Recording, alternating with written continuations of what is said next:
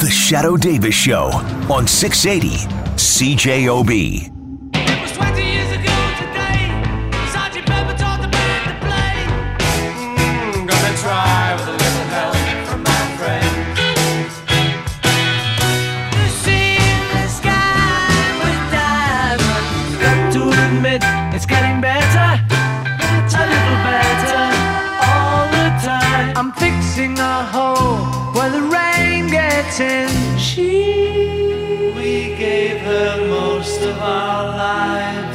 Is leaving, sacrificed most of our lives.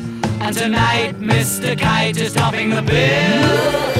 To realize it's all within yourself, no one else can make you change. Will you still need me? Will you still feed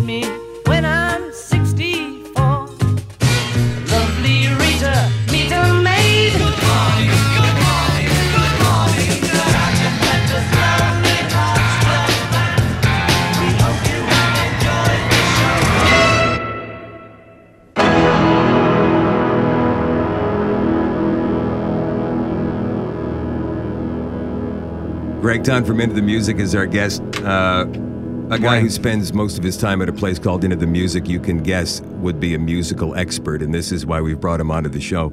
Welcome, Greg, and thanks for coming in again. It's been too long. Good morning and thank you. So, thank you. Oh, by the way, Into the Music, let's plug it. And that's downtown in McDermott, 245. Am right I at, the, correct? right at the corner of King and McDermott, and it's the uh, biggest record store in town. Yeah, you guys moved from Osborne a couple Yeah, years back. We were there right? 13 years, Yep. and we've it's now 13 or 14 years, I think. So it's our 30th anniversary this year. Congratulations Thank, on that. Thank you. 50th anniversary of uh, one of the most influential albums in history, uh, maybe the most influential. Would you say that it is? Uh, yes. I mean, you have to. You have to say it's probably, and and we have to say the words today. It was 50 years ago today. Yes. Because today was the 50. if- if- Unless you were in England, of course, it would have been May 26th, and it would have been 50 years. Oh, is that right? 50 years ago. It was released a little earlier there. But it was, and it was it was important for a number of different reasons. Uh, pop music was a relatively conservative uh, medium. It sort of came out of the beat era. 45 still predominated. It was the beginning of the time when the album as a format really started to take over. So artistically, songwriting, and sonically. So George Martin and Geoff Emerick, both the producer and the sound engineer for the Beatles, were instrumental in terms of taking the concepts and ideas that the Beatles brought to them. And it was mostly Paul McCartney. For this had- particular who album. had this particular album. He was the one who came up with this idea. Hey, why don't we create this fictitious band and create the album as this band? So artistically, you're taking yourself out of your normal way that you create, and you're trying to put yourself into a persona uh, to create that. So, so it was the beginning, and it was also the other thing that happened that was really important at that time was the Beatles had just retired from performing live. They saw performing live as a charade. It was mostly people screaming; they couldn't hear themselves. They felt like puppets on a stage. It was unsatisfying. George almost quit the band at that point. Yeah. So there was an agreement made that they would retire from from touring. And because of the enormous success of the Beatles, they had something that that almost nobody else did. They had unlimited access to recording time in the studios.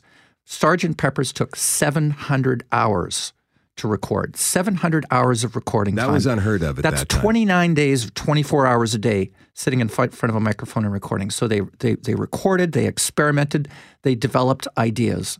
Part of the 60s, too, is, and the influence that the Beatles had was it wasn't just kind of a rock and roll culture. They were influ- they lived in London, England. They were in a melting pot, and the world was changing in a very, very fast way. We have to- Swing in London, they called it, right? Swing in London it was, and it wasn't it was it was wasn't just music, it was entertainment. The arts were were huge influences on the Beatles. They were actually very progressive blokes, if you will, coming from uh, from the north up in Liverpool. And they were really open to all these ideas that were happening around them. And it's so easy for us to forget, you know, where all the influences of Sgt. Pepper have been absorbed into music so many times. It's so unclear as to us how it affects music today, but it has such a clear effect on what's gone on because everything was so conservative up to then. Sgt. Pepper's opened up the sonic palette.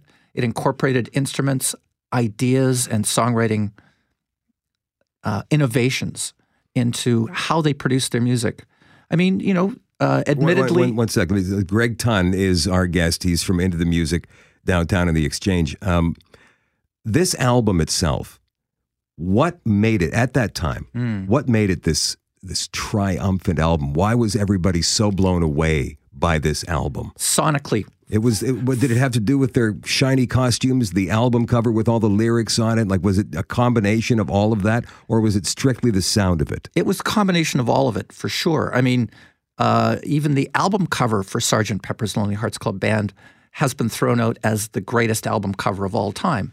It was a product of uh, uh, pop artists taking all these influences that the Beatles taken and and incorporating all these images on. Even the the figures of the Beatles were in Madame Toussaint's wax museum for years. I saw that as a child.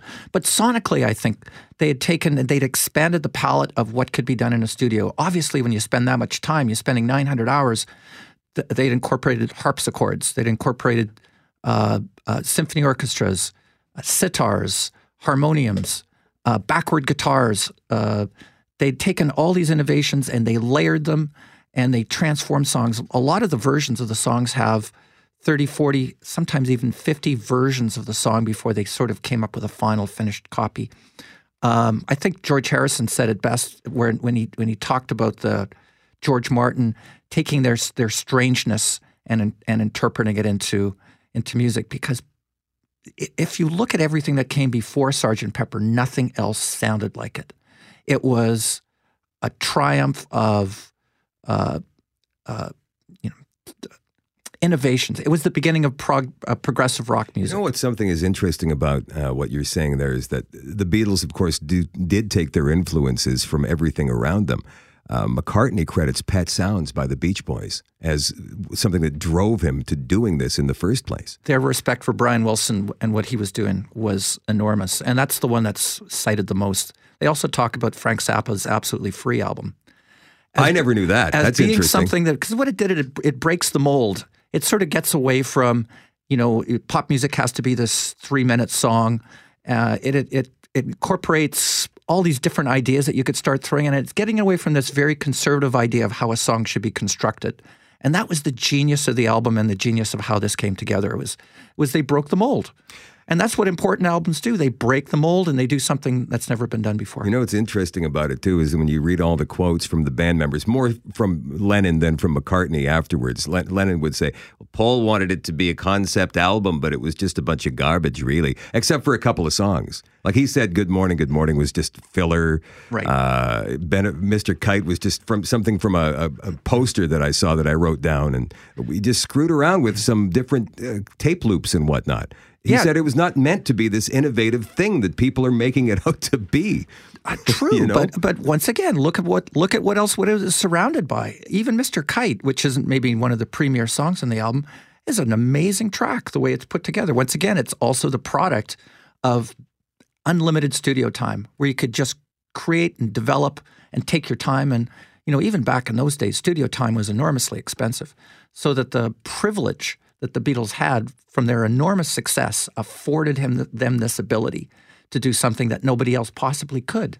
And of course, it's also not, it's a collection of those four unique characters in the studio, uh, teamed up with their producer and their sound engineer to create sounds that had never been heard before. I find it fascinating, all of the things you're bringing up, and just this album itself, recorded on four tracks, just four. All of the sounds that we talk about. And today, most recordings are what, 24? oh, um, 36. 36 even? Yeah. And, and they're still not, I believe, still not as innovative as what we heard 50 years ago today. Lucy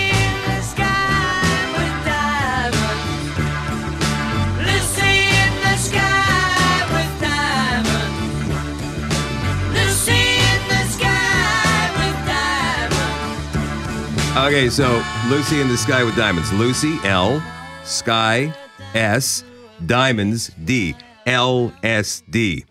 There's a lot of people uh, that, that still believe that song was written about uh, the dreaded lysergic, as George Harrison used to call it. Uh, in reality, it's, it's written about a, a picture that his son Julian brought home from school Right. uh, in 1965 or 66. And uh, who's this uh, son? Oh, she's Lucy, and she's in the sky with diamonds. And so you know, it, everything's very literal uh, in terms of the way John was writing at that time. being for the benefit of Mr. Kite. Good morning, good morning. He took that song from a Kellogg's commercial that he used to see on TV every morning, right? One of the things you have to remember about the Beatles too is their sense of humor. They would play with ideas. Not, not everything was literal. They would everything was, a, you know, jokey, especially from John. Uh, there'd be a jokey quality to it. There'd be a serious because they'd be it'd be working at different levels at the same time. So it'd be literal. It would be a joke. It would be profound, Yeah. all at the same time. Make you think for sure. and you, Gregg you Ton- can read into it. Gregg Tonn is our guest. He's from Into the Music uh, downtown in the Exchange. It's the Shadoe Davis Show. It's 907. We're talking about Sergeant Pepper's Lonely Hearts Club Band. Today uh, marks the 50th anniversary of its release. A lot of people suggest it is the most influential album in rock or pop history. Um, what I'm interested in, and, and this is Jerry, behind the glass Jerry. He's my uh, technical producer here, Gregg. I'm not sure if you've met Jerry yet. There he is. Hey Jerry. Hello. And Jerry's son heard this. Jerry's son is a musician. Jerry's son is a bass player. And he heard this album for the very first time, front to back, last night, right? That's correct. Yes. And, and so the, the comments that he texted back to Jerry are interesting. Yeah, he said uh, right after he was done finishing it, uh, he texted me, "Wow!" So I've heard a couple of these tracks before. The most recent one was "Lucy in the Sky with Diamonds." I super dig all the experimental stuff, the instruments, the sound effects, the laughing in "Within You, Without You," uh, "Good Morning, Good Morning," and "A Day in the Life." All of the instruments and vocals and pitch shifts are awesome. I can tell why it was so bloody big. Kind of upset I didn't sit down and listen to this before. I really loved it. Uh, haven't not liked the Beatles tune yet. There's something else. I like that. Plus, I dig McCartney's bass line. Dude's mad talented on that thing. Yeah. So Indeed. I think the other thing, too, is before Sgt. Pepper's, psychedelia, as we understand it, did not exist. Now, we can look back on it in a kind of a quaint way and say psychedelic was just a s- small period of music.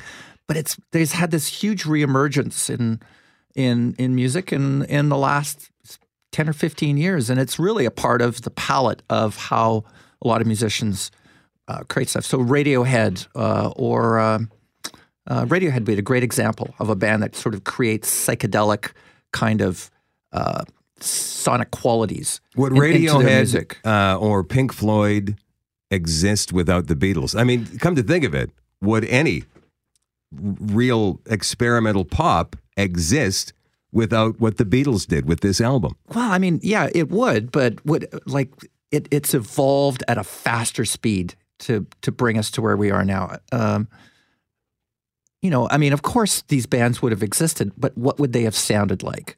It's the sound and the idea. So I think great art, and I think we talked about this last time I was on the show. The great art is a great idea. How well ex- how well executed it is. This is brilliantly executed. Um, and it's how it's been absorbed into. Are you surprised that a 20 year old kid today, hearing that album for the first time, is as blown away as you were when you first heard this No. album years ago? Yeah, not at all. Not at all. I think it's an album that stands up really well to time. Uh, to time, it doesn't sound it. It's representative of its time, but at the same time, it's it's universal. It doesn't date like uh, listening to an Elvis Presley song from 1957, where Oh, it yeah. sounds like it's from its time, or even a Prince song from the 1990s where that drum sound. It sounds like it's from its time. That has a universal quality, and that's you know something great about all great music is is it transcends these artificial boundaries that we put on it. You know, it's from 1967, so You know what's funny is there's people listening to us right now, maybe you, uh, who have never heard this album before, and that's cool. I mean, I, I don't mean to disparage. And there's other people listening right now that say, Sergeant Pepper, that wasn't even their best album. yeah, Right, and I'm one of them. I mean, I, I think that it, it's a fine album, but it's my fourth favorite Beatles album. Uh, I'm with you. I, I have other albums that I would probably go back and listen to as well. But when you when you but that's it's not what we're talking. What we're talking about is the influence it had on a wider popular culture. You know, the the early Pink Floyd 45s wouldn't have existed. Days of Future Passed by Moody Blues wouldn't have existed. Odessey and Oracle by um the Zombies wouldn't have. I mean, those were early early albums, but all the way through this whole the progressive rock era was hi- highly influenced by that. What about the Stones? I mean, when Beatles come out with Sergeant Pepper, what do they come out with? Satanic Majesties Request. Right. And they said right up front, this is our version of, of that album. Brian Wilson's Smile album, which of course didn't get released until years later, but you know, existed in some in a, in a form, was influenced by Sgt. Pepper's. So there was a bit of a gamesmanship friendly gamesmanship going on back and forth because there's a lot of mutual respect between the two. You know, they love Beatles love Pet Sounds, so they created Sergeant Pepper, and Brian Wilson loves Sergeant Pepper, so he created Smile. Um, unfortunately, the didn't come to fruition until years later. But that there was so music music doesn't exist in a vacuum. Everybody's listening to everybody else, and it's great that they acknowledge, you know, where where it comes from and what they're listening to, and and how these ideas get translated into the music that we hear. You know, what's funny is that a lot of people would say that Revolver is the more influential album than Sgt. Pepper. And the reason we're talking about Pepper today is because it's the anniversary of its release here. But uh, Revolver, and some say that that album even influenced the Beatles themselves, their own creation. Yeah, it's well, it just a was- continuation. It was part of a continuous process. Rubber Soul, Revolver, uh, Sergeant Pepper. I mean, sonically, what the Beatles were doing at that point in time, they were just continuing to evolve. They were, and and Sergeant Pepper was the culmination of that. Like you, I would probably prefer those two albums, Rubber Soul and uh, Revolver, to uh, Abbey to- Road's my number to one. Sergeant Pepper. Oh, I love that too. Of course, White Album is White right up- Album's number two, right behind Abbey yeah, Road. right up there with me. Um, and and you know, and the and uh, the White Album was a reaction to uh, to Sergeant Pepper. How so? It was such an elaborate, elaborate, I want to say convoluted process that that came to those al- those songs were not, as the Beatles claimed, were not playable in concert. You couldn't just walk on stage with two guitars, a bass, and drums and play those songs. No. it was impossible. Yeah. But you listen to the songs on the White Album; it's totally organic. Stripped down. Everything's stripped down, organic, and it's a brilliant album with tremendous feel and lots of variety in terms of how they composed it. But it's certainly not Sergeant Pepper's. No, it's not. Let me ask you a question before we wrap it up here, Gregg. And this is Gregg Tonn from Into the Music and the Exchange downtown. The uh, the final note, the Beatles. Uh, I think it's an E note, maybe E flat, whatever it is. It's the end of a day in the life. Final track of Sergeant Pepper's Lonely Hearts Club Band. Uh, some pressings had grooves that never ended. That's right. And so that note would continue playing until you took it off the record. Is that right? That's right. Or is that just a rumor? That's no, I think uh, original British pressings used to have that. Uh, so we call it a, a, a, an infinity groove. Okay. So that if you have an automatic turntable, you could never hear it because when your automatic turntable gets to a certain point, it would lift off. If you have a manual turntable where the the uh, the needle would just spin into the middle groove, it would continue to play that note over and over and over again. Of course, just certain pressings had that. Those are very very hard to find. And so if I happen to have a mint pressing of this particular uh, album uh, with the Infinity Groove, what can I get for it? Uh, in mint condition, probably two to two fifty. $250,000. No, two hundred and fifty dollars, and I, I'm. It's not a lot higher because the album was is was so widely pressed, Oh, and I it's see. actually fairly wa- fairly uh, available. But if you wanted to purchase a copy, I would say maybe three hundred dollars. 300 bucks, that's it? That's that's about it. Thank you, Gregg. Uh, by the way, uh, let's go through quickly here some of the other in, uh, albums that may be uh, close to being as influential as that in 30 seconds, if you can do that. Uh, Sex Pistols, never mind the Bollocks. Yep. Um, uh, Nirvana, never mind. Yeah, absolutely. Um, uh, Marvin Gaye, what's going on? okay. Why now? Why? What's going on by Marvin Uh, Gaye? it saw uh, it it broke the mold uh, for in soul music the way Sgt. Pepper did. It was a concept album. Um, it was a suite of songs. It had themes and ideas that were sort of outside the scope of just doing love songs or bragging about stuff. It was about environment, what was happening in the environment. It was about concern for society. It was, and it was so brilliantly. It's like about my favorite album of all time. you know, I'm embarrassed to say, Gregg, I, I don't think I've ever heard that whole album. I'm come gonna on down. Let's listen to some Get music. down to Into the Music today. Thanks for coming in, brother. Thank you very much. We'll have you in again soon. Gregg Tonn from Into the Music talking about the 50th anniversary of the release of Sgt. Pepper's Lonely Hearts Club Band, which is today.